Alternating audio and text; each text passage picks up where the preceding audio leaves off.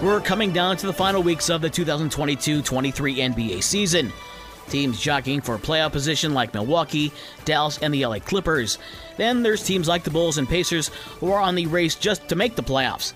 And then there are teams just counting down until the season is over, like Detroit. The injury decimated Pistons playing at home against Milwaukee last night, and even without Giannis Antetokounmpo, the Bucks still handed Detroit their 17th loss in their last 18 games, with a 126 117 final last night. Khris Middleton had 34 points to lead Milwaukee, who have a two game lead for the top spot in the Eastern Conference. Jaden Ivey had a career high 32 points for Detroit, who have a two game lead for the worst record in the league, and the expected top pick of French basketball star Victor Wembanyama. Down in Indy, Dallas broke a four game losing streak with a 127 104 win over the Pacers. Luka Doncic had 25 points to lead Dallas. The Bulls playing on back to back nights and back to back in LA. But after beating the Lakers on Sunday, the Clippers defended their home court with a 124 112 win over Chicago. Nicolas Batum had 24 points, all on three pointers in the Clippers' win. Zach LaVine had 23 to lead Chicago, while Nikola Vucevic had 20. The Bulls are currently 10th in the Eastern Conference playoff race and hold a three game lead for that final play in spot. The Pistons, Pacers, and the Bulls are all off tonight.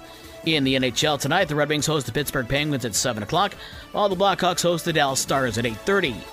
Women's college basketball's Final Four is now set. Last night, the final two regional finals. Top overall seed and undefeated South Carolina beat Maryland 86 75, and number one seed Virginia Tech beat Ohio State 84 74. So Friday's national semifinals have Virginia Tech facing LSU at 7 o'clock, followed by South Carolina taking on Iowa at 9 o'clock. This year's women's Final Four is in Dallas. Baseball spring training yesterday, the White Sox and Cubs played to a 6 6 tie. They'll play again today as baseball's preseason comes to an end. The Tigers wrapped up their preseason play on Sunday. High school sports from Monday. We had a few games played and a few games called because of weather and poor field conditions. In baseball, Dowagiac swept a doubleheader with Marcellus by the final score of 16 1 and 11 2. Lawrence beat Lawton 3 0. In softball was Bloomingdale over Allegan 17 to 1. In girls soccer from Monday, Allegan over Otsego 3 0. Lawton beat Bloomingdale 8 0 in the Cardinals' first ever game. Hamilton beat Saugatuck 3 0, and Fenville over Wyoming Lee 4 0. Coming up today, baseball and softball games are still a little iffy, but tonight in girls soccer, it's Dowagiac at Niles in the first game on the new turf field at Niles High School. Other games has Bangor at Brandywine, Hartford at Paw Paw, and Plainwell at Hudsonville.